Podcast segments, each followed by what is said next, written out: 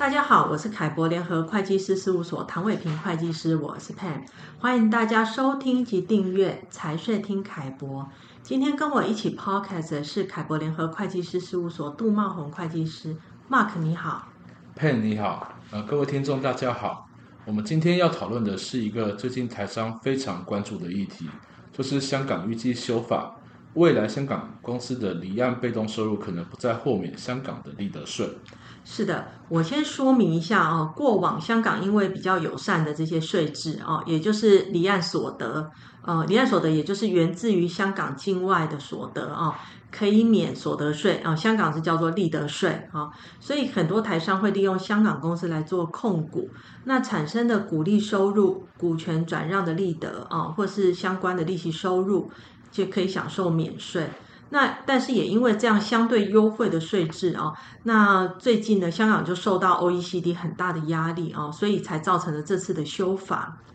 我来说明这次修法的主要内容，也就是香港公司或在香港有做商业登记的非香港公司，如果没有在香港实质营运，这家公司源自于香港以外的股利收入、股权转让利得、利息收入、智慧财产权相关收入，可能不再豁免香港利得税。这个法案预计在二零二三年一月一号实施，我想可能会对台商的投资架构造成很大的税负影响。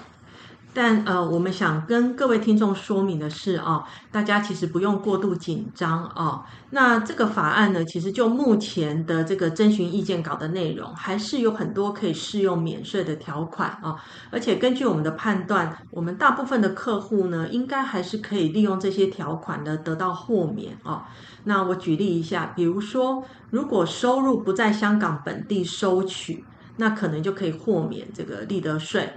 另外，如果符合说持有被投资公司至少百分之五的股权，而且被投资公司被动收入小于百分之五十，那相关的股利收入跟股权转让利得呢，仍然可以适用免税哈。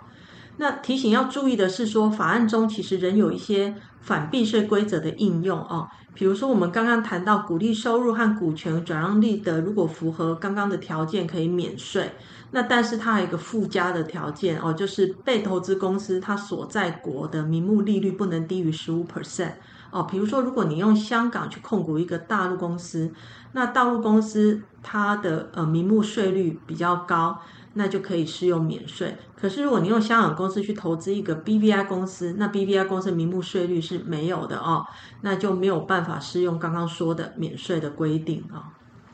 也想提醒听众，这次修法仅针对被动收入，并未包括主动收入，例如贸易收入或服务收入。所以，主动收入仍可依原来法定规定申请，呃，离岸所得免税。